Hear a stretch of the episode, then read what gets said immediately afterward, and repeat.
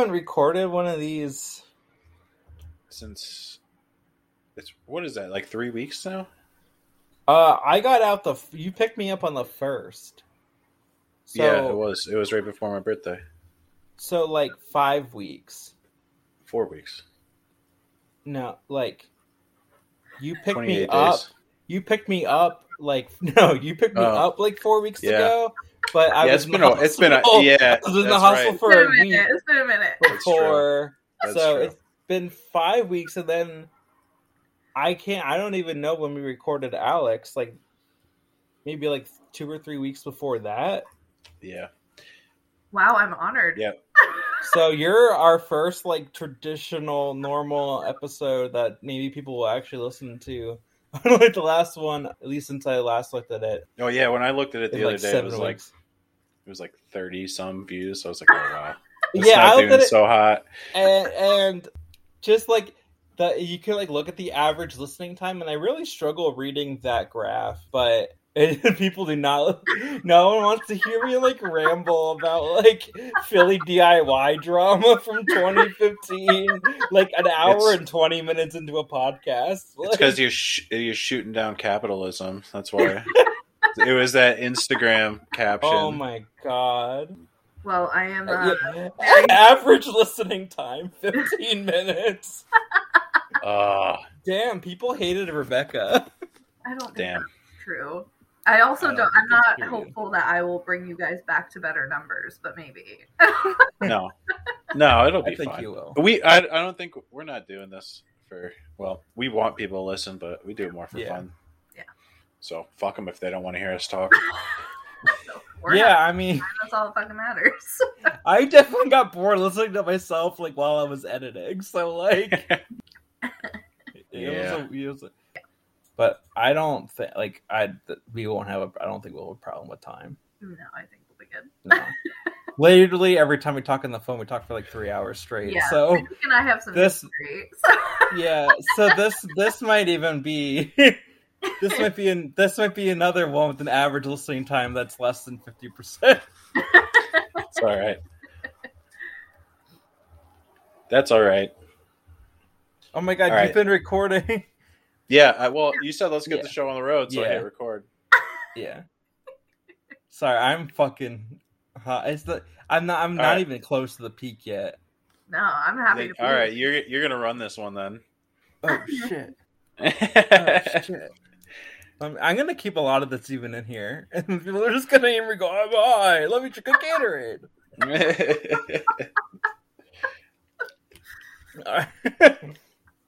Well, hello everyone. You've probably are. I don't know how how long you've already heard even, but hi, welcome back to the High School Reunion Shit Show podcast. The first one that we have that we're doing like recording in like five or seven weeks or whatever.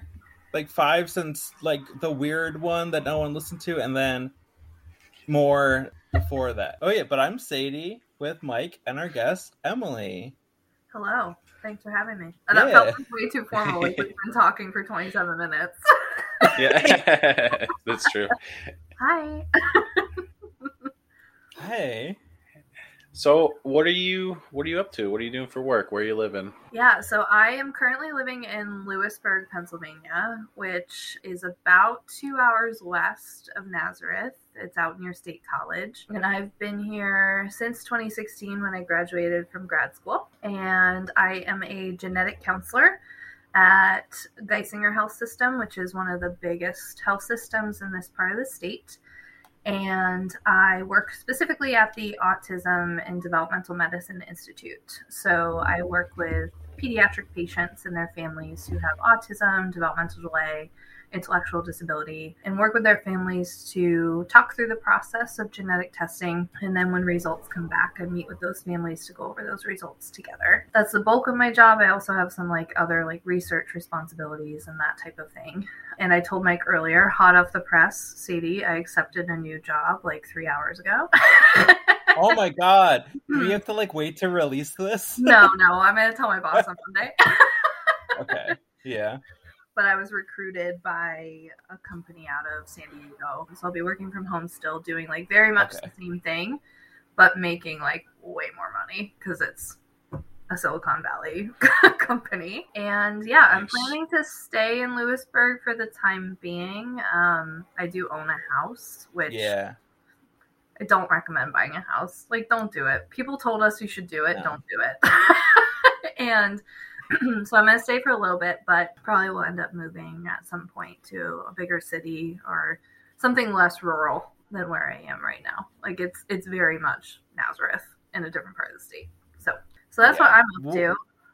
What are you working remote forever, or are you eventually expected to be in San Diego? So they're a fully remote company. So they have counselors and Okay. clinicians like across the country who have like never met each other in person. They have people based in Salt Lake, San Diego, DC, Austin. Uh, so I'll be fully remote with opportunity to travel to the headquarters to like see people. So actually, my boss is going to have a conniption, but uh, my first day is like three weeks from now, and uh, sorry. And the week after, we have a big retreat out in San Diego, so I'll get to meet everybody in person. That's cool. You Yeah. can say hi to my cousin who lives there and like sure. op- operates a preschool, and then also message me on Instagram to tell me that like vaccines, like not COVID vaccines, but vaccines for children, like cause autism. So you can talk to her for a little bit. yeah, I have I've had to have that conversation many times. I could definitely I could definitely navigate Yeah, that. I mean, I was well. Your your little monologue of what you've been up to. I have a lot. I have like a lot of things to say. Like, yeah, that I can't imagine those conversations. Yeah. that you have to have. That that is just your job. Yeah. There's a lot of parts of my job that like I knew going in I would have to have those types of conversations, but especially surrounding vaccines. It's been tough. I mean, there there are some families who are just so stuck on the fact that that is why their child has autism and it's just not true. Like that is just not the case. And really what it is is this the signs of autism show up around the time that people get their 18 month vaccines. And so a lot of families Ah. are like, oh, my kid got these vaccines, they're showing signs of autism. And it's like, well, even if your kid didn't have vaccines, that's a year and a half is typically where we start to diagnose symptoms of autism. So there's just like that misconception. And it, it makes sense. I mean, families are looking for answers, they're looking for a reason why their child has a particular diagnosis. But Yeah, that, that's one of those things where it's like correlation doesn't mean causation type thing. Exactly. Yeah. And so I've had several families where we do really extensive genetic testing, like the best we can do, and it comes back negative. And when I call them to say, you know, testing came back negative, they say, oh, well, that proves it was the vaccines. And I have to explain, like, you know, our genetic testing is not perfect at this point in time. We don't know every genetic factor that can contribute to development and how our brain develops and all of that. And people can be quite aggressive with those conversations. And Well, that it's just like just like think of like everything that like it's like the vaccine isn't like the only thing you're putting like in your like think of all the chemicals and shit we inhale like you know like fucking living next to like a cement factory and shit like Mhm.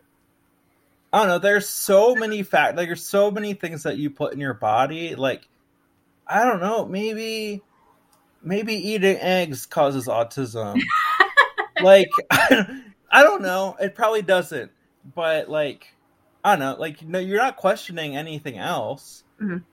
Yeah, and also people should just be like allowed to have autism. Yeah, or maybe you're just autistic and your brain isn't wired Yeah. the right way. Well, it's not uh, differently than Yeah. other Yeah. people. Well, yeah, not yeah, not Yeah. the wrong way, but yeah, Mm-hmm. differently in the most. Mm-hmm. yeah. And I'll be honest, the families that I get that type of pushback from are typically parents who are surprisingly really highly educated and perhaps not as accepting that their child has developmental differences. And so, you know, maybe it's two parents with master's degrees who expected to have a child who would go on to an Ivy League college and then go on to get their PhD, and then they have a child who likely won't follow that path. Those are the families who are really resistant to genetic diagnoses. They're clinging to, you know, it was X, Y, and Z during the pregnancy or the vaccines or whatever, which was so surprising to me when I started here. It's like, you would think those individuals were the ones that could like do their own research, which I don't want people to do. like there are those of us who like went to school to, to do that type of research. But yeah, it's often those individuals who are like less receptive to my child has an intellectual disability or my child has autism. Um, and it's more of a cultural thing at that point, more of a shame or Yeah. real situation. Yeah. Yeah, I can see that. Yeah. So those conversations are tough. And then, you know, sometimes we do genetic testing and we find out a child is not going to live a long life. And we learn that that's a terminal diagnosis. And that's probably the worst part of my job is having to return those types of results and say, you know, based on this diagnosis, your child likely won't live to be 20. I mean, I say it more gently than that, but Yeah. those are really really hard those are the ones that you like lay awake at night thinking about um, so i've only thankfully only had a handful of those in five years but it can happen and it's it's not the best um, it's an answer it gives those families an answer for what's going on but is also like the worst thing you could ever hear about your child so Yeah. yeah, so that's not the ideal part of my job. Most of the time, though, I'm able to say to a family, like, cut and dry, this is why your child has autism, this is why your child has developmental delays. We can hook you up with other families or research opportunities, support groups, everything like that. And they feel very supported after that diagnosis. Um, so that's the best part of my job is is those Yeah, there you go. That sounds good. yeah, right. Yeah. Let's let's steer us back to the more Yeah. positive. Yeah, yeah, yeah. but Yeah, but uh, I don't know. Yeah, it can be rough. It can be really, really rough. Yeah. There are days that like I mean, Sadie, you and I have talked a lot about our own mental health and lack thereof sometimes. and uh, you know, yeah, most times. Yep. Yep, and you know those types of cases can really take a toll on you, and I know you know that having worked in Yes. uh, your profession, like the yes. it can be hard to be. Those dogs really. I'm kidding. The the people were hard. Yeah. So Or I mean, I love, I love what I do. not the way to put it. Yeah, Go ahead.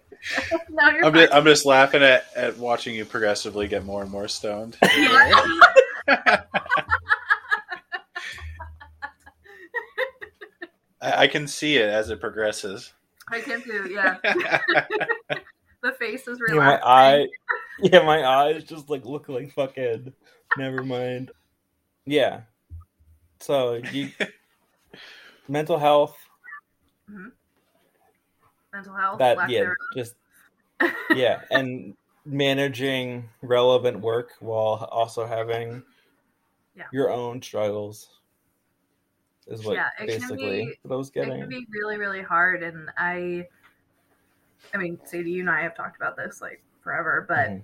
it it's so important to find a job i think where you can be candid about you know i am not dealing well with xyz and i need to take time. I need to figure out a way to minimize the stressors. And unfortunately in our culture that's just like not accepted. It's like no you need to work a 40 plus hour work week get everything done and jeopardize yourself. And that was actually a big part of the reason why i started looking for other jobs so this new position that i took as of several hours ago is unlimited time off they're like if you need to take a week or two to prevent yourself from burning out do that like we want you to do that it's like I've never heard that in my 30 years of living. That's that's incredible. yeah. Yeah. Um, so That's awesome. That company that there's companies out there that let Mhm. you do that. Yeah, Yeah. I've heard of that before. Yeah, it's called like discretionary time off. So, I mean, as long as your work is done and obviously like you're you're seeing your patients and there's not like people on your schedule that you're avoiding or not seeing. They're like, "Yeah, take 3 weeks off over the summer. Like go travel, go go just be a person." And it's so interesting because I feel like in our culture like we're so taught that your life is your work and that's all it is. And i i have taught i've i have been taught that by my own family that your job is your identity. And I'm like i don't want that. Like my job is important to me. Like i love my job. I love caring for my patients. I love working in this clinic. But i don't ever want to jeopardize my own well-being for a job that doesn't pay. Like like it doesn't pay enough no, no job will pay enough to to Yeah. like yeah i know sadie that probably for that mental. Yeah. Yeah, that that's For you. real hard, and it brings up so much. Well, also, I I've, I feel like if a job does pay enough for you to do that, then you have enough money that you can probably just quit that job anyway. Yeah. Mhm. if you need time off. Mhm. If they won't give it to you, you can just be like, okay, well, you guys gave me enough money. I'm good Yeah. now. yeah, I know. Sorry. See, sorry, I started out heavy. I like really went there straight from the jump. yeah. Well, I just like just like another thing. Ooh, I could get in real trouble. Uh, I don't. I don't know. Um, but just like I've really come across like the like disposability of like people like with mental illness and like you you'd think like in the healthcare field or in mental health care field there would be like more sensitivity to it and like in my experience there is but like the crushing machine of capitalism like eventually like comes first before like like the the mental health of your employees because it's like oh well we need these notes done like regardless of in you're in a crisis or not like we were doing like a crunch thing like a thing for crunch at a former job of mine. Uh, i told my boss i was or i told my supervisor i was actively suicidal and then my supervisor told our supervisor who like told me that she didn't have time for this. But like also like and the same person is like was like oh like take fmla like i she kept sending me home because i kept crying at work Mhm. she's like take fmla like have you thought about taking fmla and i was like no i never realized that was an option and then i took her advice and when i told her i'd be out for a month she said well i guess i don't deserve a vacation and it's just like i mean it's like you should still What? also be able to take a vacation Mhm. like Yeah. this is on like this is not my fault that Yeah. Yeah. like i don't know Yeah. um I like feel like- so much resentment and like it's like that like i mean it's kind of the way people treat people with autism it's like oh you made this thing harder for me Mhm. and then like are gonna just like hate you and treat you like shit Yeah. because you're trying to like not kill yourself Yeah, a big part of my research work here is like we know there are genetic predispositions to things like major depressive disorder and schizophrenia and panic disorder and all of that. And so part of our our research here is that we we actually do genetic testing on seemingly healthy individuals who are physically healthy and we often detect that they have those those types of genetic markers and when we meet with them and say hey you have xyz genetic condition they reveal to us a pretty substantial mental health history and for some reason like in the world of medicine and in our culture in general like mental health is treated as a totally separate entity than things like asthma or kidney disease. And it's like, no, your your brain is just another organ in the body. Like, it, I don't know why we have this weird perception that brain based conditions are like taboo in some way. And so when I meet with these individuals who have like these substantial psychiatric histories, and I say, and they're often like older people, like in their like 50s, 60s, 70s. And if I say to them, you know, you know, I know you have this history, we've pinpointed the probably a, a big genetic factor that has contributed. I mean, we're all products of our genetics and our environment. So obviously, whatever external stressors you have is certainly a big contributing factor to your mental health. But to know that there's this biological predisposition that maybe the threshold is lower for experiencing those types of mental health events, uh, those have been the most incredible counseling sessions I've ever had. Like to meet with someone who is like 65 and has been in and out of the hospital for bipolar disorder or in and out of the hospital for schizophrenia and to say here's why. Like here's here's something more tangible to say you're just wired differently. And it's not mm-hmm. you being difficult it's not you being obstinate or anything like that. And just like the personal utility of knowing like okay this is just the part of who i am. This is a part of my blueprint it sucks. Like I don't I don't mm. wish that I had yes. but it's so interesting to me that like in our culture again, like these brain-based conditions are treated so differently than like if you heard that your friend like needed a kidney transplant. You'd be like, "Oh my god, like let's do a fundraiser. Let's do a GoFundMe. Like let's do the whole thing." It's like why do we treat mental health any differently? It's it's biological. like, and I don't know, Sadie, if that like if I, if I've said that wrong and it hits you differently, I'd love, love to hear your thoughts. But that's just been my perspective. It's like, why do we treat these conditions as being so stigmatized when it's just a part of health? Like, and we should treat them the same as health, and you should be able to take time off just as you would for like a surgery if you broke your toe. yeah. Yep. Like if I can if I can take time off for having a surgery from broken toe, I could take time off to have surgery on giving me larger breasts. Yes. yeah. But no, that's an interesting perspective. Like I, I have definitely like heard like the like mental health should be treated more like physical health. Um, and I I haven't really heard that like detail of that perspective though, and I thought that is very interesting. I would love to like be able to like get testing that like oh I can like show to my parents and be like, "This is your fault." Mm-hmm.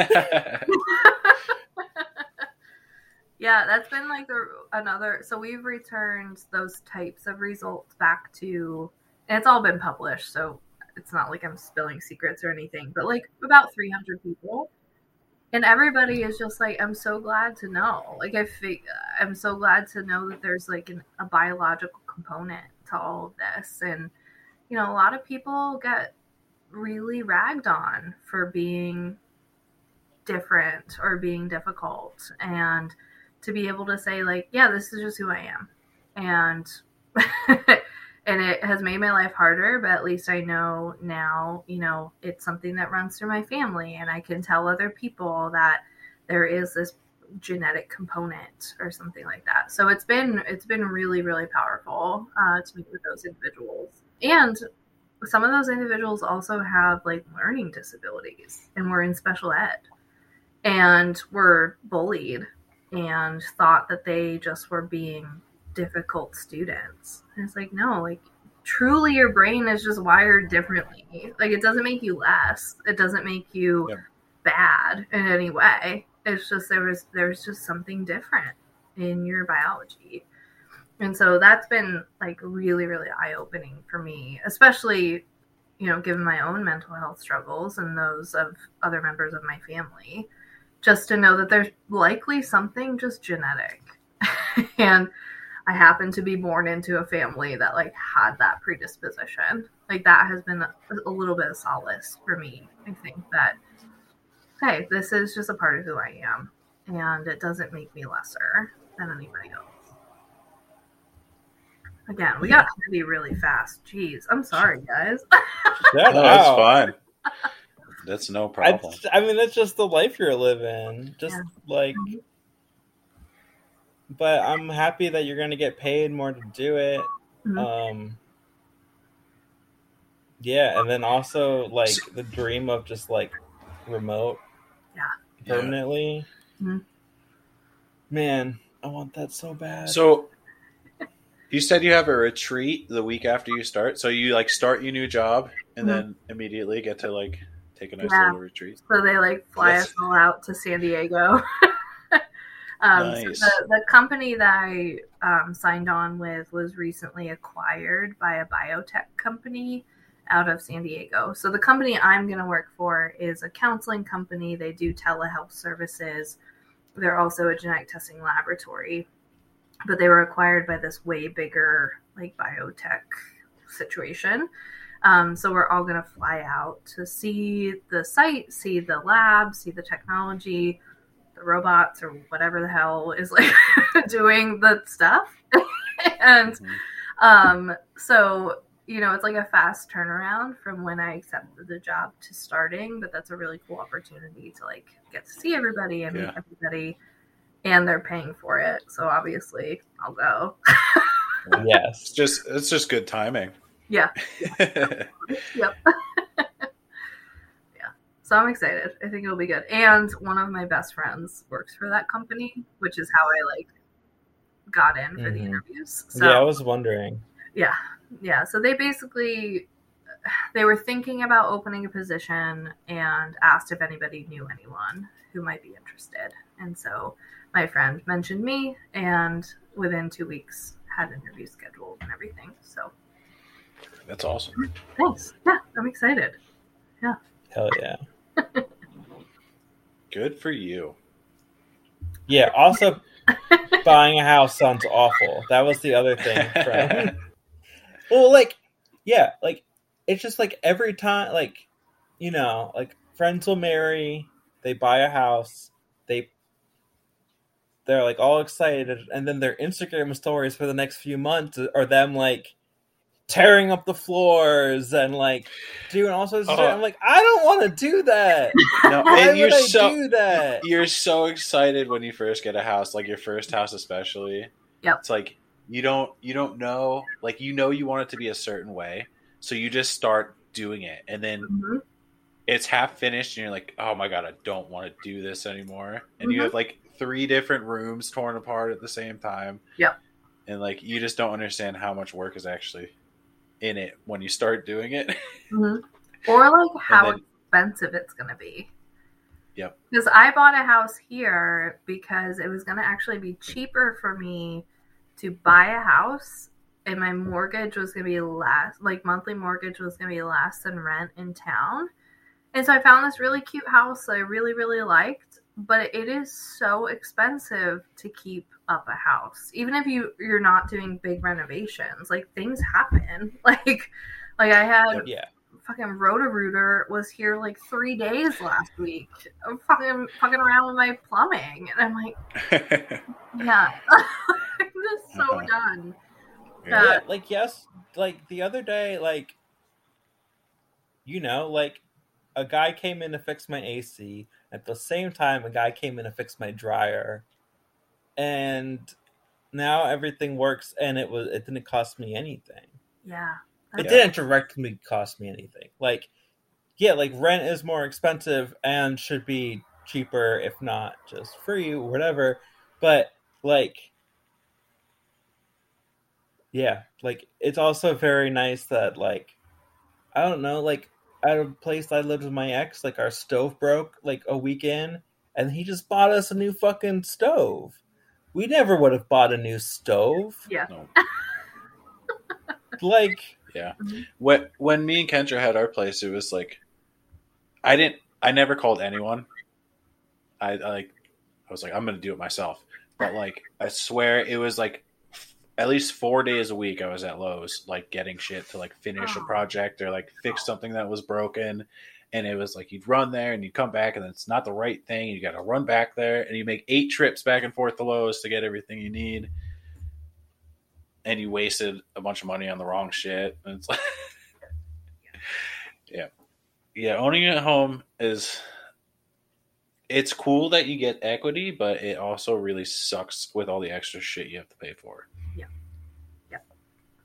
Yeah, like I'm glad I have something that's my own and I love my house. I mean my house is super cute and it's it's a great starter home for me, but just the um, it's an old house too. It's it was built in 1924, so it's almost 100 years old. So like the plumbing is old, the electric is old, like the roof is old.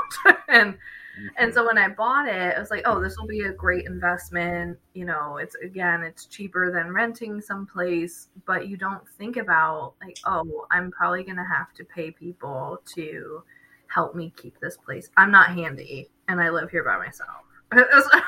It's okay.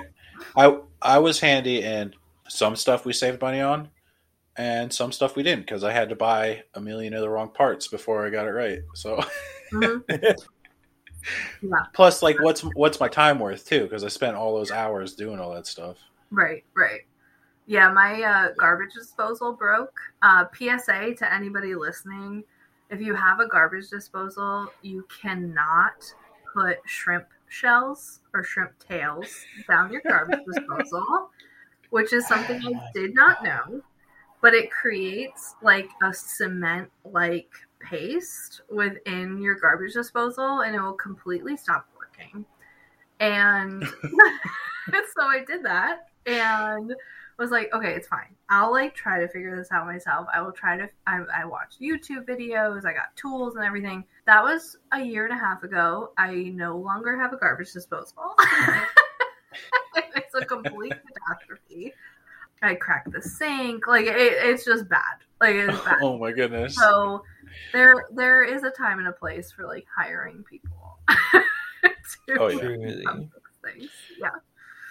like even as I get older too, it's like a lot of stuff I would be all gung ho, like, oh yeah, I'll fix it. I'm just like, dude, I wish I just had the money to pay someone. Like, I don't want to do that. Sadie, how you doing? How you feeling? you're like, you're like slowly melting into that sea. Yeah, you're really Like- zen out over there. I love I'm it. co- I love to see it. My fucking dog just farted and it smells so bad. Oh no. I'm gonna cut out like all of our little intermission, but just go right there. Save that though. That's pretty good. Yeah. All right. Anyway, moving on here. We're back. Let's We're uh, back, everybody. Yes. let's make our way to the second question. Sadie has taken her second sip of Gatorade. yep. you know me.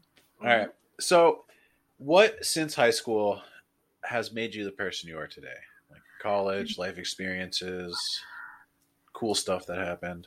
Yeah, I think two things. So I I was prepped for this when I was listening to Alex's uh, episode. I was like, oh, right, that's a question they ask.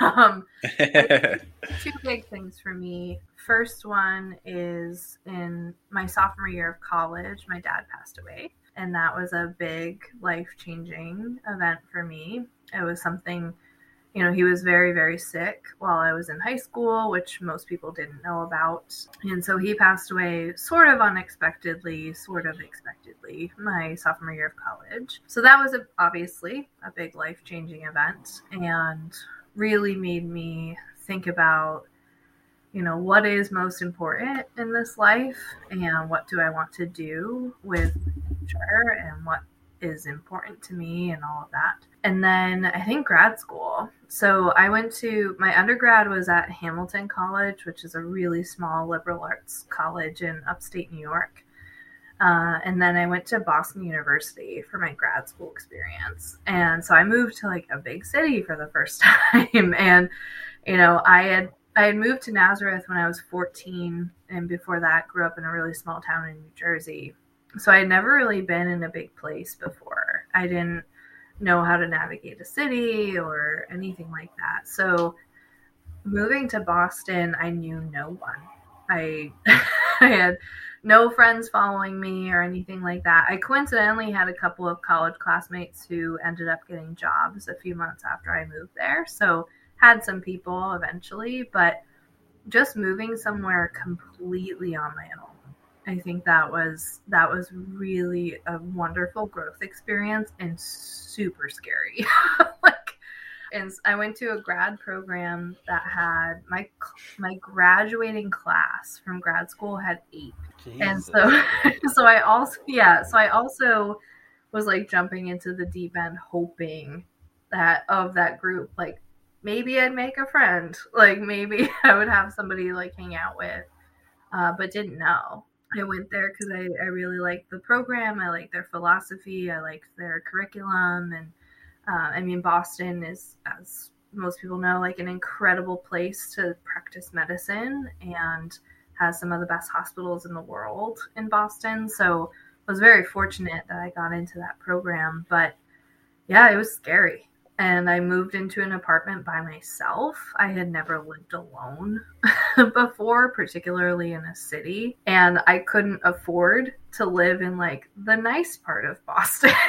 so I was also in Allston, which is like western Boston, like a western neighborhood in Boston that is affectionately called Rat City. It's like really dirty and grungy and I mean it's safe relatively, but you know, not what people often picture when they think of Boston. It's not like bougie, beautiful old cobblestone streets or anything like that. It's like rundown. Um, yeah. But yeah, I think I finally learned how to be my own person, which is something that I hadn't. I think Sadie, you know, probably probably better than Mike, like what my high school experience was like with my dad and him being very very sick, and I didn't have much freedom to be like a teenager. It was go you go to school and you come home and you take care of dad because I'm an only child. Um, so that was my responsibility was to come home and take care of him, and my mom would go to work. And so college and grad school were the first times of my life where it was like, you can be you. And I didn't know how to be me for a while. Yeah. Like, I didn't have my first beer. I didn't have my first sip of alcohol until my first week of freshman year of college because I was put into such a place of responsibility growing up with my dad. Like I had to be there. And my responsibility was like you do well in school and you get into a good college. And that is your ticket out of here. And so obviously hit the ground running college yeah. and was like, oh my God, I'm free now. Like I can do and I had no idea what I was doing. I got so lit off of like two natty lights. like, so embarrassing. It was my my college friends like still make fun of me to this day that we went to one party. I had two natty lights and I was like obliterated. like, this is the worst. like, this is terrible. That's fantastic. Oh god, it was bad. So I feel like I was just like delayed in experiencing some of those high school things and yeah, like, I, I feel, I feel you you actually had your first drink before I did. When was yours? I'm trying to think.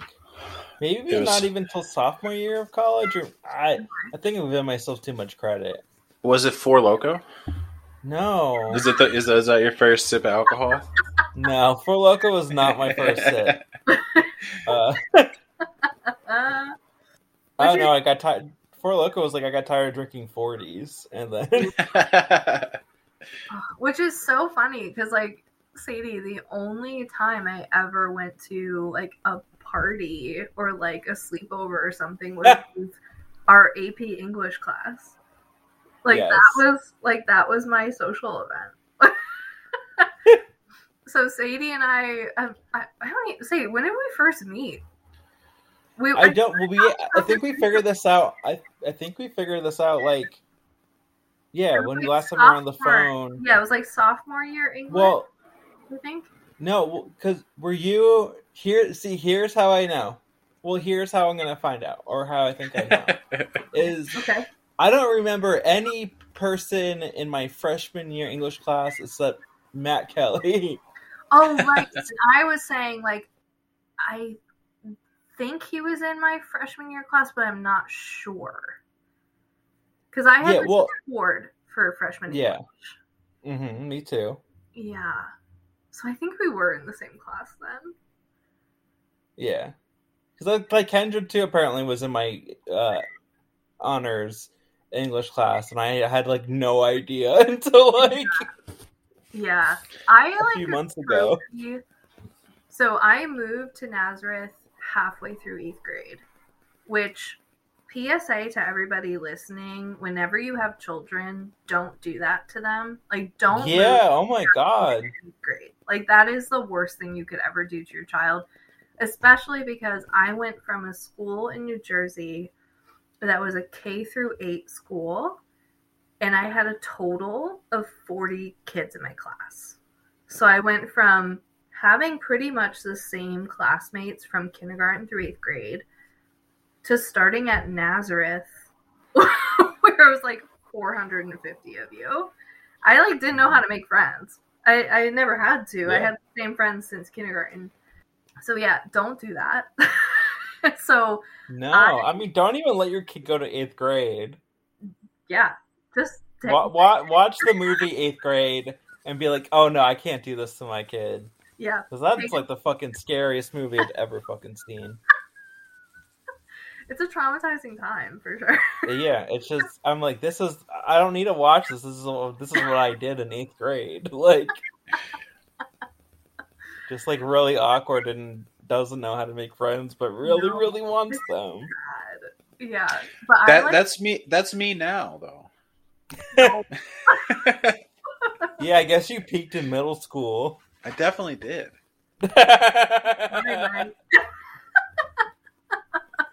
Oh, but yeah, I like really don't remember much of my eighth grade year at Nazareth and like all of freshman year because it was so. It, I, it was such an anxious time for me. Like I had like no Yeah. friends, hardly. I didn't know like who I was, what I was supposed to do. Like all I knew was like being a student, and it was just bad. So my uh Sadie, if you were in my uh freshman class, couldn't even tell you. Like I don't even remember. I can't tell you either. I just remember like sophomore and beyond, and how our uh, like Yeah. our English group was like so close, and that was like the closest I ever came to a party, which was funny because it was like us just hanging out. Like, what did we? Yeah, and like, even, I don't even know. and there was never alcohol at them until like I turned twenty one. Yeah. hmm hmm No, it was just us at Kristen Ronka's house. like, like raiding the like Kevin Young Young raiding the fridge, yes. trying to see what leftovers he was gonna eat. hmm Like Inception, just like the the DVD menu for Inception, just playing over and over and over again. Yeah. Yeah. Oh yeah, it wasn't even just the the the screen; it was just the whole movie just kept playing. I think I've seen Inception more than any movie because of those times. just like being in the room in Inception, it just it just keeps going for some reason. Damn, I should have done that with Gladiator when he came over. Just left oh my running. god, this was so funny. Mike just spent he spent so long. He was just like, I want to watch Gladiator. Like it was like his birthday Okay. weekend. So, all right, yeah. Gladiator is my favorite movie, and I have it on DVD. Right, I have. Wait, wait, wait. Nope. Your favorite movie of all time? Oh yeah, Okay. I love that movie. Okay. So But- and then when I told I was texting my ex, who's also a friend, it's not a weird thing. Like, oh, like like Mike is putting on Gladiator, and then my ex was like, "Oh, that's my dad's favorite movie." Because it's just Mike has just such dad energy. Oh my god, I seriously spent like two hours because I have it on DVD. I didn't want to rent it because I have it on DVD, but I mm. have no way of playing it on the TV. So I went and I got the old laptop and I tried to hook that up, and I forget why, but it wouldn't play it. And so I brought it up to my fancy computer and I tried to stream it down to the Chromecast, and that didn't work. and I I don't know. I tried a whole bunch of stuff, and eventually I just said fuck it, and I spent the five dollars and rented it. like, like I spent two hours just trying to hook it up just so I can watch one movie, Oh my god, Mike. Yeah, and Yeah. then and I and couldn't. then Kendra came home, and the two of us are just like chatting like for like hours, mm-hmm. and Mike is like, "Shh, shh." Like I gotta say this line along with this guy. Like Oh my god. he was so I- mad that he spent two hours to watch this movie, and then no one else is actually watching with him. You just know- making fun of him being a I should have just let it go. I had a 48 hour rental. I should have just played it for 48 hours. Yeah. And we all have our comfort things. We all have our things that make us feel better. Yeah. That's yours, which is interesting. It's just my favorite movie, and I haven't seen it in a couple years, though. Whatever.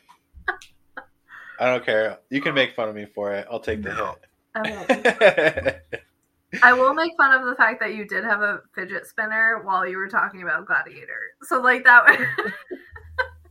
I've been spinning this the whole time.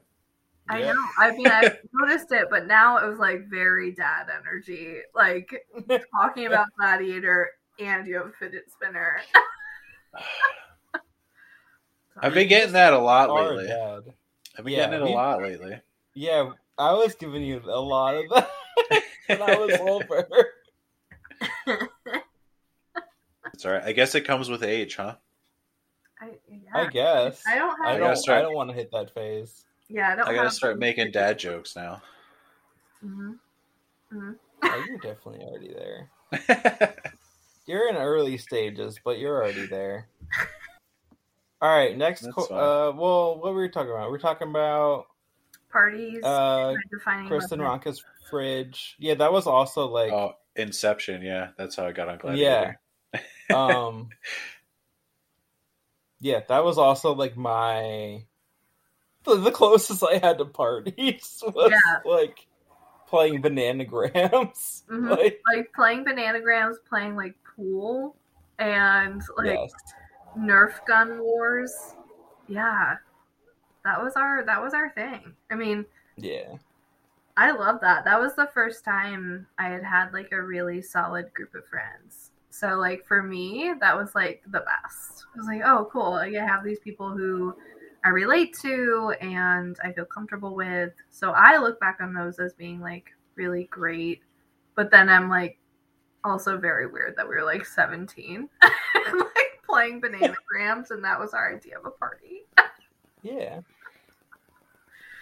That sounds okay to me. I don't Yeah. know. I mean, yeah, Did you have I think fun, we've, though? like gone through the phases where now it's like that sounds great now. Yeah, fucking love that. yeah. I'd I like I'd want to sleep in a bed, but like yeah. Um, we did very much sleep on like the couches and the floor and everything. But yeah, yeah, That's what you do when you're a kid. yeah. Yeah. But now I'm like, yeah. I'll, well, like my friend, like this weekend, like he's like babysitting his younger brother, and I don't understand how old his brother is. I don't know why I said don't understand. I just don't know. um, but but he is like babysitting his brother while his parents are out of town. So he's like, like everyone, he's gonna even listen to this because he, I know he listens. Uh, shout out Joe. Um, he made me homemade Arby's one time because I was depressed. Um, just because he could. I don't, it That, doesn't. that's a good. That's a good friend right there. we're really good Yeah. And it was like it was way better than Arby's, of course. It's a low bar. Fuck! How the fuck did we get here? Couldn't even tell you. I don't know. I had a point. Look, I was my mouth was open for some reason. um, Oh, he is babysitting his like brother, so he's like inviting people, like his friends, including myself, like there, like for the weekend. I was like, wow, that'd be my first high school party, but also like it would, like I think I'm gonna, I think I'm gonna go like just like for the day and not mhm. sleep Mhm. over. Like Yeah. even beds, it's just like that. Just it just It's not your bed. yeah, yeah. Me and Kendra do the same thing. Like we'll go to some of her friends, and we're like, if we can make it back home, we will always go home. Yeah. Hmm hmm Yeah. Yeah. Better to pay for the very expensive Uber and end up back in your bed than like sleeping Yes. on somebody's dingy couch. Yeah. All right. Let's get to the third question. okay. I'm ready. right. Did you ever see yourself being where you are now when you were back in high school? Oof. Good question. So I knew I wanted to go into science. I knew I wanted to go into genetics in some way since like sophomore year of high school. I don't know if anybody remembers the computers and careers class that we had to take. I had Mr. Celine as my teacher. Was that like was that like freshman You're freshman making year? things up. I'm not making this up, Sadie. I, I remember this, but I feel like we didn't we we took that like freshman maybe year. freshman maybe? year. May, It was, like, early on. or it was early. It was definitely early. I I Oh yeah, Mike. I think you're in my class for that. Who, we were you in that corner classroom by the Mr. library, kind of? I think it was Mr. Madsen before he Yeah. was the principal. Yeah. Yeah, I had Mr. Celine. I remember that. And we had to like do a project about what career we might be interested in and like do like prove that we know how to Google search and like do research. Um, and so I knew I had been interested in genetics. That has been something that's always been interesting to me since like middle school. Um, so I literally Googled like careers in genetics and genetic counseling came up. And so started like thinking more about it. So I think, yeah, since like middle of high school, I knew I wanted to do this in some capacity for better or for worse. You know, my, my brain was like not fully developed. and I I often think back like if I had had some extra time, would I have considered something else? Because I applied to colleges that I knew would have curriculum that would provide the prerequisites for my master's degree. Like I was like thinking like 10 steps ahead. Jesus. with Yeah, it was terrible. Well, Um, you know, you did it though. I did, but I often think like, is this where it was supposed to be? Like, what could I have done something else? I mean, I, I I do really like what I do, but there are some days where I'm like, you know, I would really also love to like run a bed and breakfast or like Yeah. Well, an event. I think you're in, yeah, I think you're in the majority there. Like I I constantly think about like, oh well, I would like to do that or do that or Mhm. do that or at least try it, maybe see if I Yeah. do like it. Like Yeah. I think a lot of people Yeah. have that through their head, you know. Yeah, and I think you know, I I often so I went straight through. So like went to undergrad. So I was a neuroscience major in college, and I only did that because the course requirements for that major were exactly what you needed for graduate program in genetics. So I like checked every box by doing that major, which was horrific at some I, we had to do like brain biopsies like it was like a lot and uh, so got into got into my training program uh, for my master's degree but there was such pressure within my family to go straight through and not take time off so it's very common in my field that you go through and you get your bachelor's degree and then you just work for a couple years, like as a research assistant or case management or something just to like give yourself a little bit of a break and then you apply for your masters and go from there. But I have a half sister, bless I love her. She's wonderful, bless her heart, who got her PhD when she was 26. And my mom and my stepdad like see that as being very common to just like push through school, get your degrees, do everything. And it's like, no, that's like less than 1% of people get their PhD when they're 26 years old. And Yeah. so I felt this extreme pressure to just keep pushing through. And I like quickly burnt out during grad school quickly burnt out when I started here and had to like take conscious steps to say, I have to take a little bit of time off. I have to remove some things from my plate because I had just I had been a student for what? So when you graduate high school, you're a student for 16 years, right? That makes sense. No, 12 years, and then college is 16. So I, I, I, was, I don't think I went to school Yeah, when I was sorry. two. No, yeah, no, I didn't either. Uh, so I had been a student for like 18 years, and I was so Yeah. weird. so I think if I could like go back in time, I would encourage myself to take some time off between something like between college and grad school or high school and college i think that that is something that is very rare but should be something that's more encouraged because we're Mhm. kids when we apply to college like we have no idea what we're doing Yeah. like, Oh, no like idea. you, uh, you talk to so many people who went to college. Like mo- most of our generation, you go to college and you end up switching majors like three, four, five times, and you lose. yeah. You waste so much money and credits that don't transfer to whatever major you switch to. Mhm. You know, or like you go to college and the, that first year or so is the first time that you've ever been out of your parents household or free to be you and explore who you are and what you're interested in and what you want or you don't want. And then to have the pressure of doing that within an academic institution like that can be i mean it was exhausting for me. Like it was I was like, I yeah, I want to go party and like meet people and make friends and meet guys, but I also like want to do well in school because I have this dream for myself to be a grad student. So if I had maybe taken a year off to just like work and do something like not as mentally taxing and just give myself finally the opportunity to figure out who I was. I think that would have been really helpful because I was very tired when I graduated grad school. Like Grad school, I feel like I've said this before, but fuck grad school. Don't go to grad school. it's the worst. It's the worst.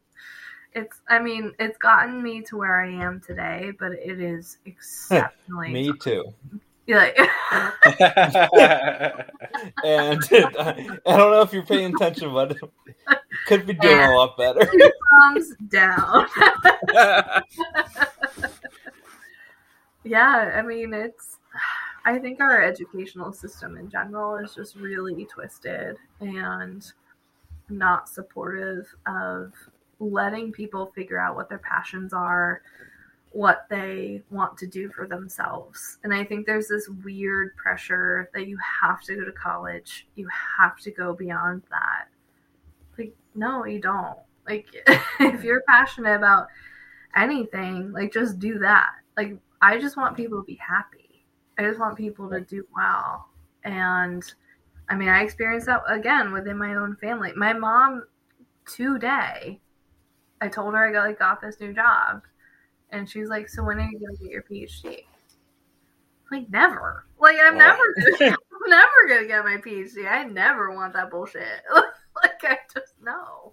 yeah. It just doesn't. It, like, it doesn't seem worth it. No. No. I mean, there are some fields where it is worth it, but I think we've just created this false idea in our society that you have to achieve that level of education to be worthwhile in some specialties. Yeah. Like I've I feel like people with undergrad degrees now, like undergrad degrees I feel like don't even mean anything anymore because I had I was looking for somebody um, an assistant for my position to hire Mhm. and I got this dude who has a, a bachelor's in marketing in, in sports marketing yeah and he applied to be my assistant for $14 an hour and I'm like I, I asked him during the interview. I was like, "So, like, are you just not interested in the field?" He's like, "Dude, I can't. Nobody will hire me." Yeah. He's like, "I can. I cannot find anybody that'll give me a job." Mhm. You know, like, how? I'm like, you have a bachelor's degree. Like, Mhm. How is nobody's going to give you a shot? So you're taking a, a fourteen dollar an hour job instead? It's it's just absurd to me. Like yeah. it's just a racket at this point. yeah, I Like if you want if if you want everyone to have that education to get a job, just make it part of high school at that point. Yep. Mm-hmm. Mm-hmm. Mm-hmm. Yep. Yeah, I think the whole system is so broken. And I've been so interested in the conversations recently about student debt and erasing federal student debt because Yes. Oh yes. Yeah, like please do, but but also like, we're all so pressured to i mean or at least myself i know like pressured to go to an elite institution an elite school and take out these massive student loans. Because i was told again i was a kid like oh well you'll get a job that's going to pay well enough to like pay Mhm. that back it's like no i'm i'm in the hole for like over six figures like and i make mm-hmm. good money and i'm doing well for my society and taking care of people and so mm-hmm. it's so in my my parents are like diehard Republicans, and they're like, no, no, no, we can't erase the student debt. Like it's integral to our economy. Blah blah blah. Like- no, it's not. It's not though. We haven't paid them for like two years. Mm. Like we're fine. Everything's fine. It's all fake. Yes. Yeah, yeah. I mean, it's like I always look at my sister for that because, like, she is a vet. She just got her doctorate two years ago, Mhm. and she's got like over two hundred grand in student loans, Mhm. Mhm. and she makes good money. And so does her husband, who's a CPA. Yeah. And like, they're not going to be able to pay that back for a long time. You know, like it's And then just with interest, like it can be like just so astronomical. yep. Yeah. Mm-hmm. Yeah, my plan is like so you have to pay on it for 30 years and then after the 30 years it all gets wiped. So I'm like, well, I guess I'll pay towards it for 30 years and that's the end. And I make like good money, like better than mm-hmm. most people. But again, I like felt that pressure that I had to go to these really good programs to get to where I and maybe I did. Maybe maybe that is why I am where I am right now. But it is so fucked to me that we have an educational system in this country where we like tout ourselves as being leaders of the free world, being the best country you'd ever want to live in. And we have doctors who are like half a million dollars in debt after their mm-hmm. training. What? Like that makes no sense. Yeah. Well, that's like what we're all taught. I mean, it's just, I feel like it was just our parents' generation. It was like when they went and got degrees, all of them were able to get jobs because, mo- like, a, a good amount of them didn't. So, like, when you had a degree, it was like a big deal. But it's like our mm-hmm. generation, I mean, I don't know the numbers, but a lot more of us have degrees. So now it's like a, just a standard and they don't want to pay you shit for it.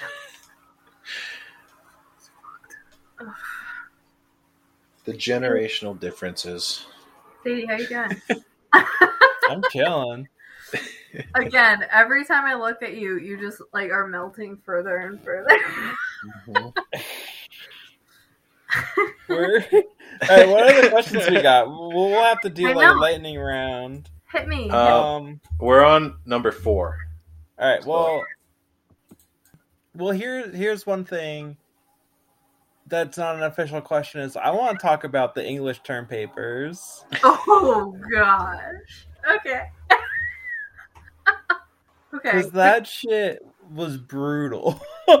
Okay. what was your experience of the AP Yeah. term papers? So I'm trying to think. Which year was the hardest? Was it? Was it? It was junior year. Junior yeah, year where it was was the one that we, twenty pages. Yeah. Yeah. Well, That then was- senior year was uh, What? it was only ten pages. yeah. Twenty pages? Oh, Mike, you have no idea. Yeah, it was brutal. So brutal. Yeah. No way. So our junior year in AP, who was our teacher? Zelensky. Was that Yes. He was our teacher?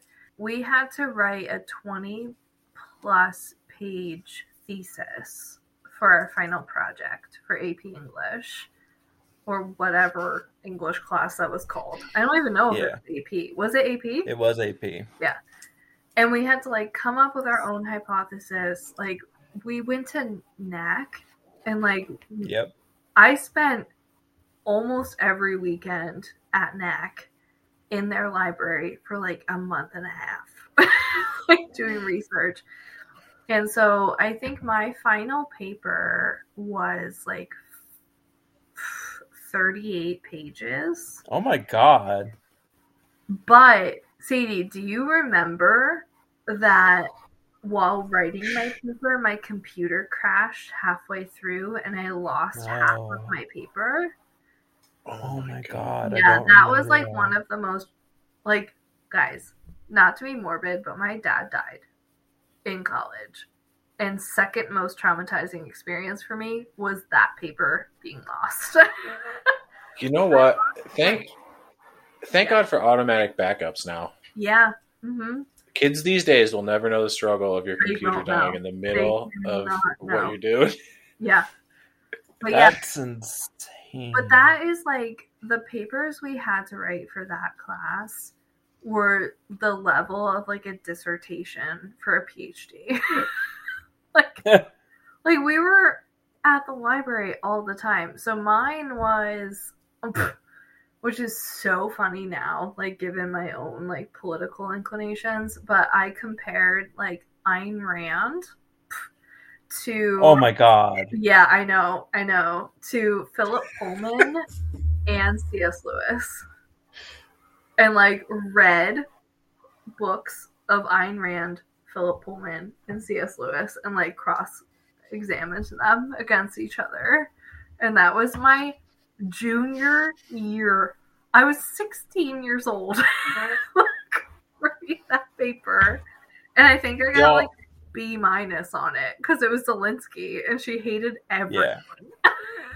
Y'all, I thought I took hard classes. I, I can't I can't even compare. There's no way I would have survived. I just wouldn't have done it. At 20 It's pages, awful. no It way. was so awful. I mean, I think like we were talking about earlier, like you know, like for a few years, like even after high school, like our English class like hung out. Yeah. And like and I think that was like definitely born over like the junior twenty page term paper. where we have, like, moment. Like a just a group chat and we're all just like Uh-huh. talking about how much so we're suffering writing this Yeah. paper. I you, you're uh, Did you do like graphic novels? yeah. I was gonna yeah. say like it. Mhm. Your your term paper topic is so funny compared to mine. I was like, I analyzed Batman. like, No, but like still great. um, I mean, that's actually like that's one thing I was appreciating about that is like, literally like the topic, like, what for? Yeah, uh, the junior year, like they Mhm. was like. American literature was like the topic. yeah, do whatever. so you like you could do like whatever you wanted Mhm. so i was like cool i'm gonna read three comic books Yeah. and like argue that like comic books count as literature Mhm. it was so fucking like my what i did for then senior year was british literature and i and that that paper was only 10 pages Mm. but I can't. Well, now I'm thinking, did I flip flop?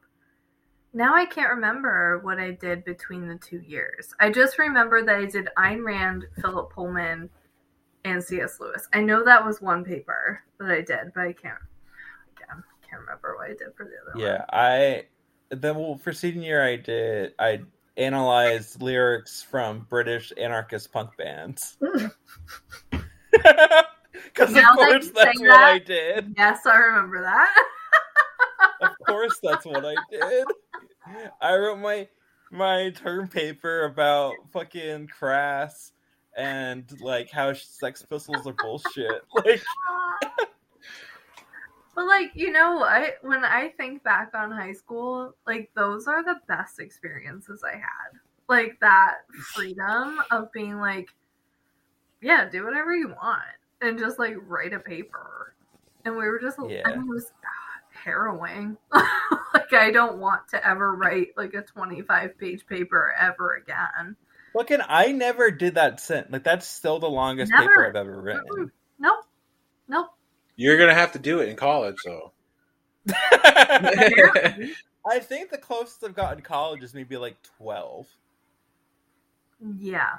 Y'all, if I had to write like a five-page paper, it was a nightmare for me. I am Mm. not. I am not good at writing papers.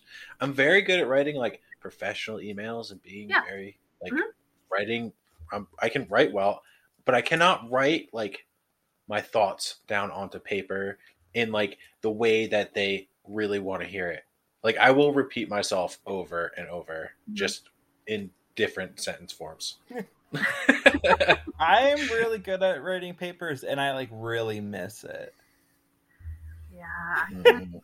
So I want I want to just start writing essays for fun. do it. Start start a blog. Yeah. Yeah. Fucking I I what I miss with essay writing is like I like I miss writing like for like two semesters I studied I I majored in global studies and like I actually really loved that major but like just had an existential crisis about what my life would be. Mhm. And like I remember like I started taking a like a this class with like love of my life Kirk Schaefer and and like one of the first essays was about like like the morality of like terrorism and it's like is terrorism ever justified and i was like this fucking rules like yeah. Yeah. You know what you could do? You could like What? offer your like essay writing services to high school kids that want to pay you for mm-hmm. it. You could be a yeah do you want to do you want to do you want a term paper on fucking crass or comic books. yeah no, but I mean, you could use those skills to like you know write a blog or I don't know, write. no some- i've been yeah i've been th- i and i i oh no i've had i have a lot of things to write about at this point that i want to get out there start a uh, whole bunch of blogs. And like Sadie, you could be a great like writing tutor for kids like writing essays for their like personal statements for college apps and stuff. Like I know you're a great writer. I've like read your writing before. Fucking do that. Yeah, Oh. maybe, sure, yeah. no, that I've never thought of that. I'd have to like, Yeah. because it's like, yeah, I know that, like, I oh, I've like gotten grades, good grades on papers since those term papers, like, but like, I don't know how to like teach it. But whatever.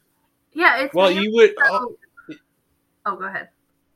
I was just gonna say, all you got to do is like take it, like tell them to write something, and then you know critique it and show them Mhm. what's wrong and why. It's like Mhm. you Yeah. know Or the just like teacher is responsible for teaching them. You just kind of help them.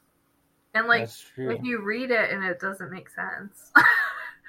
so when I was in college, like how I got paid was I was a writing tutor. And I would just like read people's essays or read people's lab reports or whatever and be like, these sentences don't make sense. And like you should flip flop them or do some like low level grammar editing. And it was like super fun. So Sadie, highly recommend It does sound kind of fun. yeah. Like there are plenty of kids out there who are like, I need someone to read my grad school or college essay. Mhm. Like you know how to write. I know that. Yeah. I think college tutors will they Mhm. they get paid pretty decent money. Yeah. Just don't pull like a Lori Loughlin where you're like fucking faking out the entire application and like Oh, photoshopping. No. Writing college college essays for kids. Yeah, fuck, I don't know. My other, my other, my well, my other term paper memory from high school is like I was like in the middle of doing that paper, like my mom called me down for dinner and like I was drinking a glass of water or juice or whatever, and then all of a sudden the glass is broken and I broke it with my head. What? Like, fro- like I don't know what happened. I Wait. was just so okay, you gotta out. backtrack on that. You gotta back. I was doing the paper. I was so stressed out from the paper that I ended up like headbutting my oh. like glass Okay, and cutting my forehead. that was definitely a Zelinsky year. Yes. that must have been Ms. April Zelinsky herself, yes. teacher. Yeah.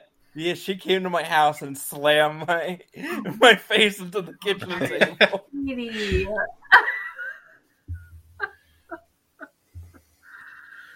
Well, while we're on the topic of high school memories, Mhm. what uh, other than English class, you have any other good uh, memories? so I told Sadie I was gonna probably share this one on the uh, on the podcast. Not sure if anybody remembers Sean Martell, who was one of our social studies teachers. He No. was Yeah, super you did. young. I think he started... This is a memory. It's not a good memory. it's not a good memory. That's Uh, all right. I think he started probably our like junior or senior year. Uh, I never had him as a teacher, but this has like been drilled down into my memory, especially because now I'm dating someone who's a teacher, and I've like told him this story, and he's like appalled that this was a thing that happened. I will never forget. I was walking down the hallway where like some of it was like Mrs. Cunningham's classroom, Sean Martell's classroom, like a Spanish classroom. It was like towards like the back of the school. Like I could like draw you a map show you where it was. And I will never forget that I was wearing a like not even scandalous. Like we had pretty tight dress code, like above the knee, plaid skirt, black tights, boots, sweater. And Sean Martell, a teacher of ours, pulled me aside and said, You should wear that more often. And I, What? Yeah, hmm and that was my first experience with sexual harassment. yeah, like, and he was not even my teacher. Like, I did not interact with him for anything, and like said that to me, and it was Right. exceptionally horrific. And like in the moment, And I never, I never wore that ever again. never wore that ever again. Like, in the moment, you know, when you're a kid, you're like, oh, he probably thinks I'm really cute, blah blah blah. So like in the moment, I was like, oh wow, this is like so complimentary. And then like years later, I was like, that is so exceptionally creepy. like that. yeah, that that's like it's like fucking like grooming. predatory, like- predatory. Yeah. yeah. So I remember that, and then the only other thing that like really stands out to me is I don't know if it was freshman or sophomore year when we had that really bad bomb threat where we had to leave the high school and go like walk to the elementary school and like sit in the cap. Sadie, do you remember that? Yes. Like Was it the yeah. elementary school or was it the middle school? it was middle school. Oh, we had to walk Oh. all the way to the middle school and like sit in the Yeah. cafeteria. I remember Yeah. that. Yeah, so that was real because that was pretty early. I think that was like freshman year. It was pretty early on because I didn't really have any friends, and we couldn't call our parents, and so we had like walked all the way from the high school to the middle school, settled ourselves there, and I'll never forget that Kristen Ronka's mom was like not having any of this. so she came to the middle school and picked up Kristen and myself, and we went to Fuddruckers for lunch Hell yeah. on like 191 when it was on 191. And Yeah. we went to Fuddruckers, had lunch, and then Kristen's mom like dropped me off at my house because everything was fine. But yeah, those are like probably two of my like biggest mile marker memories from from high or middle school or that time. Like Fuddruckers. Nice. Fuddruckers made you are made you who you are today. Sure did. Oh, Oh. man. Yeah. All right. What about any romantic relationships, crushes, teacher crushes? Ooh. Teacher crushes, definitely Christopher Cole, who was one of our social studies teachers. I was like deeply obsessed with him. Loved him. Uh, like so much so that there was one time, so I was on debate team in high school, and he was a judge at one point, and he, I like couldn't even handle him being a judge. So I was like up at the lectern. He's a judge, and he called me out for being too loud during like a certain part of the debate and I like couldn't even continue. I was like, this is the worst thing. Balls are the best thing that's ever happened to me. Uh so Chris Paul for sure, like love him forever. Otherwise, romantic, not really. I mean, I had like crushes here and there. I think my biggest crush, who I'm going to encourage to come onto the pod, is Andrew Budsock. Hell yeah. yeah. who I was. Shout out. Come on the show. Andrew, Andrew, well- come on, come on, come on. He will. I uh so this can take a so this can jump around a little bit and this could take us to the Instagram questions because last I saw there is only one. it was probably me. Well no, I'm not counting you. Okay. Because yeah, you you did reply, but yeah. So Tyler Corcoran says, "Get Budsock to come on," but also says, "Also happy to have you on." Smiley face. Oh, thanks, Tyler. yeah, I was, uh, and he knows this. Like we have talked about this ad nauseum. I was and continue to be very much in love with Andrew Budsock. he is one of my best best friends one of the closest people i have in my circle and will always be in my circle so in high school i was madly in love with him and over time we have just become really really really good friends and he is like one of the most important people in my life like when my dad passed away he came home from college to like be with me in nazareth so I don't want to cry, but he is exceptionally important to me. So I want him to come on the pod. I I told him that I would go first, and then he has to go next. yeah. so he has a really really great story and has just been so so wonderful. We were on Science Olympiad together, which was like also hilarious. But yeah, he's he should come on. he has some stuff to tell, I think. Hell yeah. I very much would look forward to that. I mean, I talk to him like every day, like pretty much every day. Andrew and I talk. Yeah, Wow. Yeah. He's great. Mike, you all right? You throwing stuff around? I'm dropping my fidget spinner over here. All right. All The right, we. I well, I don't. I don't know because we're kind of hopping around. We. we're- Yeah. no, we're I'm running out of time. I don't know, Sadie. What do you want to ask? I'm just looking at the time. No, we've been, like, Um, well, at least ten minutes of that's getting cut out anyway. yeah, that's true. Any other favorite teachers? I think Mr. Connect, who was my Mhm. freshman bio teacher, Shout I out. like he Yeah. was so fun. Just like so fun, so funny. Really introduced me to that like biology can it, it can be very serious, but it can be really cool at the same time. So I think Mr. Connect, I mean Gina Rakos, like I will always hold her in a special place in my heart. But Gina Rakos, wonderful science teacher, taught me so, so much. I mean, we did like dissections in her class and learned so much. But I think, I truly think my favorite teacher I had in high school was Mrs. Linsky. I think she was the one who, like, taught me that reading and literature is not like a nerdy thing. It's just like a part of our arts and culture and to appreciate that level of art. And yeah, I I think her class was probably my favorite. Hell Other yeah. than that, uh, yeah, I think that's probably I mean, my Spanish classes were great.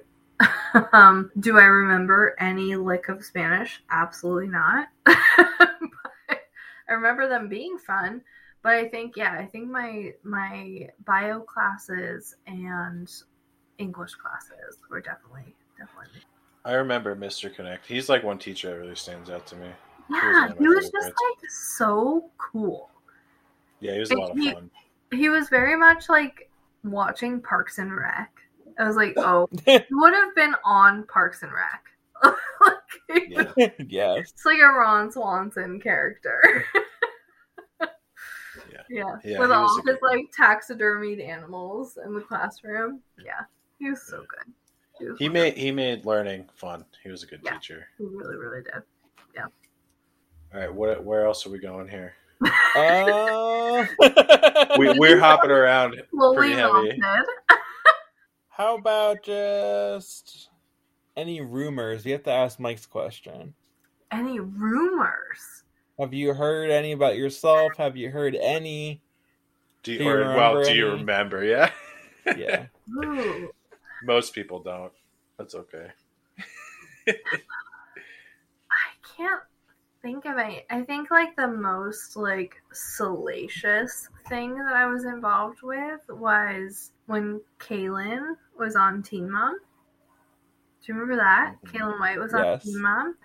And I was like at that time I had gone to like a couple of sleepovers with her and like kind of knew her pretty well.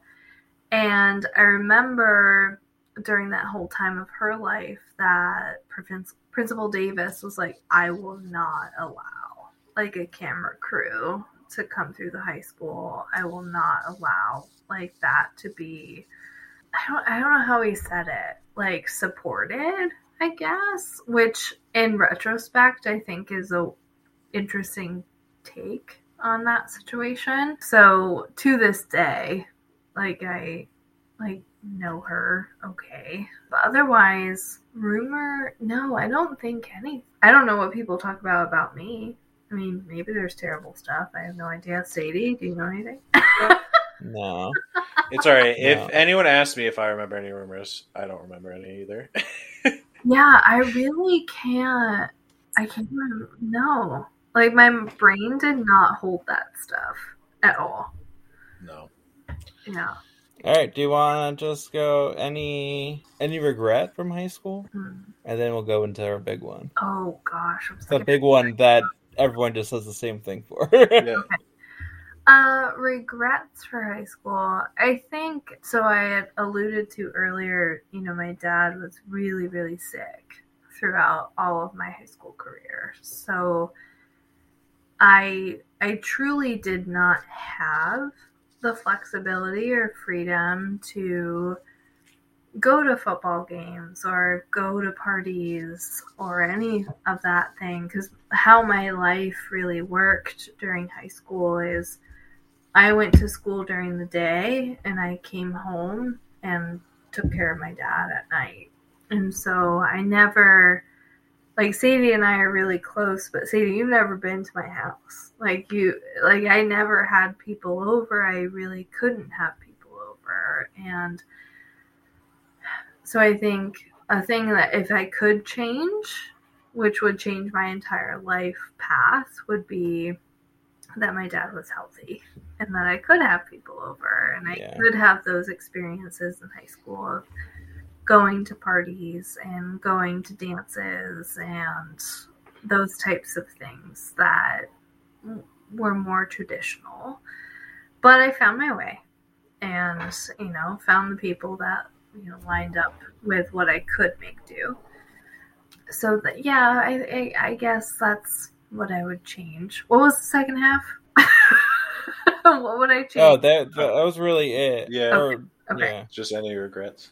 Yeah, so it's not even like a regret. It's just that was my circumstance at the time Yeah. and it it you know, I have I've been in therapy for years. so I never look back on that time thinking negatively. It was just what my life was dealt at that mm-hmm. point. But yeah, it definitely shaped who I was as a person and a student and classmate and everything. Yeah. Right on. Yeah, well, we're gonna have we're gonna have a high school party for adults. Okay, Mhm. great. Looking forward to We're gonna make it happen eventually somehow. I don't know. Somehow. we still need someone to offer up a house. Yeah. My house is too small. Otherwise, I would say we could all come here, but it's way too small for. Yeah. We just break in my childhood home, kick the people that live there out. okay, perfect. Hell yeah. Hell yeah. All right. Now we can go to. The heavy hitter, the big question. Are there any apologies you'd like to make or sins you would like to reveal? Ooh. Wow, that is a big question. I don't think I have any sins to reveal. I wasn't sinful until college and grad school. Hell yeah. apologies i think i don't know sadie i'm not gonna try to cry or anything but i i wish that i had made more time to get to know you and other members of our english class. Because that was like my group. That was the people that were most important to me and i'm i'm sad that i've lost a lot of those connections. You know i don't talk I think I think we gotta do that reunion. i i do i do too i do too but um i yeah so i With the think gang and the ketamine. I wish I had maintained those bonds, but also I don't know, you know, what you were experiencing or thinking during high school that maybe I could have in some way. We'll talk off there.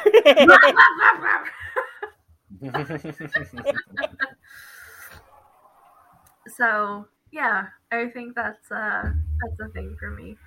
Is that you know, you know I love you very, very much. And I hate to think that you may have been struggling or didn't feel accepted. And maybe I didn't convey that I would have been that way. But I I am now and you are one you are a very important person in my life. And Hell yeah. I love you too, my friend. I love you, my gal. And so I think that's a that's a big regret for me is just not being as open and receptive and not as aware of what other people were going through. And I was very stuck in the like cisgendered hetero like trap Yeah. and didn't recognize that other people might be experiencing other things and might need more support. And I'm glad that you and I have maintained a connection and Hell yeah. you know, you're stuck with me forever. Hell yeah. like I'll give you a kidney if you need one. And, it's because of that fucking terrible 20 page paper we had to write that one Yep. time 10 years ago. but yeah, I think that's that's my biggest regret is just not having the emotional intelligence to know what other people were experiencing or could be experiencing. Like my my lens was so so white, cisgendered, heteronormative. Like I my perspective was the worst perspective. It was like my dad is sick. And I was like, yeah, that's a bad thing. Like that's not great. But like other people were going through shit and I wish I wish we had had a, a platform in some way. So when I was in grad school, we had something called a processing group where and so you may have had this too, like every now and then you just had this space where it was like you and your coworkers could just talk about shit and just be and like Yeah. hey we are here to Yeah. When I was a supervisor, I really loved like having meetings and mostly like it just being that. yeah and i think i think that could be something that's worthwhile for teenagers like I, you know you don't want to force kids to do anything but just an opportunity to like for kids who don't have parents who are super supportive or access to mental health services like outside of their home or their school just like the safe space to be like yeah this shit sucks i have to write a 25 page paper about cs lewis it's like talk And about Ayn Rand. Or i'm Yeah. and like figure out how to tie them together. Yeah. So I think we have a long way to go, but um, I mean, I'm. Katie, I've told you this a million times before. I'm so grateful Mhm. that like you and I, our paths crossed when they did, and you have taught me so much. And I'm not gonna cry. We're not gonna cry. We're not gonna do it. Shout out. Yeah, but you know, you're a very, very important person, a very special person, and you've taught me so much. And you know, I'm so glad the two of you are doing this to give Yeah. us all so a platform to talk about what we're doing in a safe space and reflect on where we came from because Nazareth is a weird place. For Yeah. real. It You is. It's a nice, me. nice little bubble. yeah. yeah. Wow. Yeah. Yeah, see it, Good it's it's try. been a, it's been a safe space. Now so every far. now every time like I'm gonna be, I'm gonna be like Rebecca, I have no friends. She's gonna be like, all right, turn to your podcast at this time and listen to that. You fucking bitch. That's how Rebecca talks. I'm still She wondering. ends every sentence with "you fucking bitch." I'm wondering if we're gonna get anyone that uh, we argue with on here, because it it, ha- it really has been like a nice, open, safe area to talk. Nobody has been Yeah. like uh, combat combative so far. So I, I yeah. I'm wondering if we're gonna get anyone. Come on the show. Yeah, yeah. We'll, we'll Fight get her. Yeah. Make it shit show SmackDown. Hell yeah. Uh, well, I think it's great what you guys are doing, and I love hearing what people are up to. And it's just, it's really nice, especially because we're all from such similar areas. And, you know, I'm from Jersey, but I came to Nazareth, and we all came from this like very homogeneous population. Mhm. We're all doing such different things, and we have pulled such different values and different things that we don't want to value from Yeah. this this next chapter of our lives. So I think it's it's really cool to hear what people are up to and it like renews my it renews my faith in the humankind. like okay, Wow. you're like doing stuff. Like, you know, Alex France is out there selling a bunch of sugar, but we need that. we need that ketchup. We need that ketchup to tomato ratio. it's not ketchup. It's only 21% tomato. Oh my god. I, I, and then whatever the hell the rest of it is. Yeah. It's the rest of it's just sugar. That's all it is. all right. Well, thank you. I don't even know how to comprehend all those words. Uh, but I really appreciate them, and thanks for coming on. Absolutely. Oh, do you have? Um, thanks for you have being my any- pal. And yeah, do you have any questions for us? um, I don't think so. You don't. You don't have to have any. I know. I feel like I'm a job Yeah. interview now. Like, what No. are That's It's like, true. Uh, no, I just hope that you guys keep doing this. And I, we hope so too. Yeah, I mean, as I long know- as people want to come on. I know that I have a couple of people in the back of my brain. Like, I'm gonna talk to Andrew and a couple other people to, to come on. And I think it's really important and fun. Like, it's just nice Hell yeah. to reflect on that. Yeah, everyone's like, oh, uh, no one want like no one wants to hear from me, and like whether or not that's true, it's like it's less true than you think it is. I can promise you that. And also, like, it's just fucking hear. fun. Every everyone, like every like everyone who comes on, we're like, did you have a good time? They're like, yes, that was fun. And like, No, I told you, Sadie, I was like, I'm so nervous, but I think I should sign up.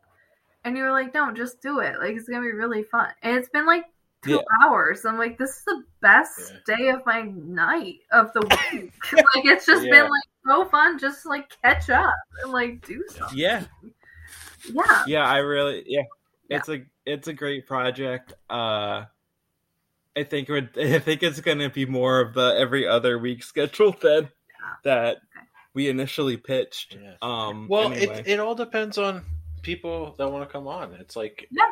a- uh, we had a bunch uh, like at first, and now it's kind of dwindling down, and we're like kind of having to go after people a little bit.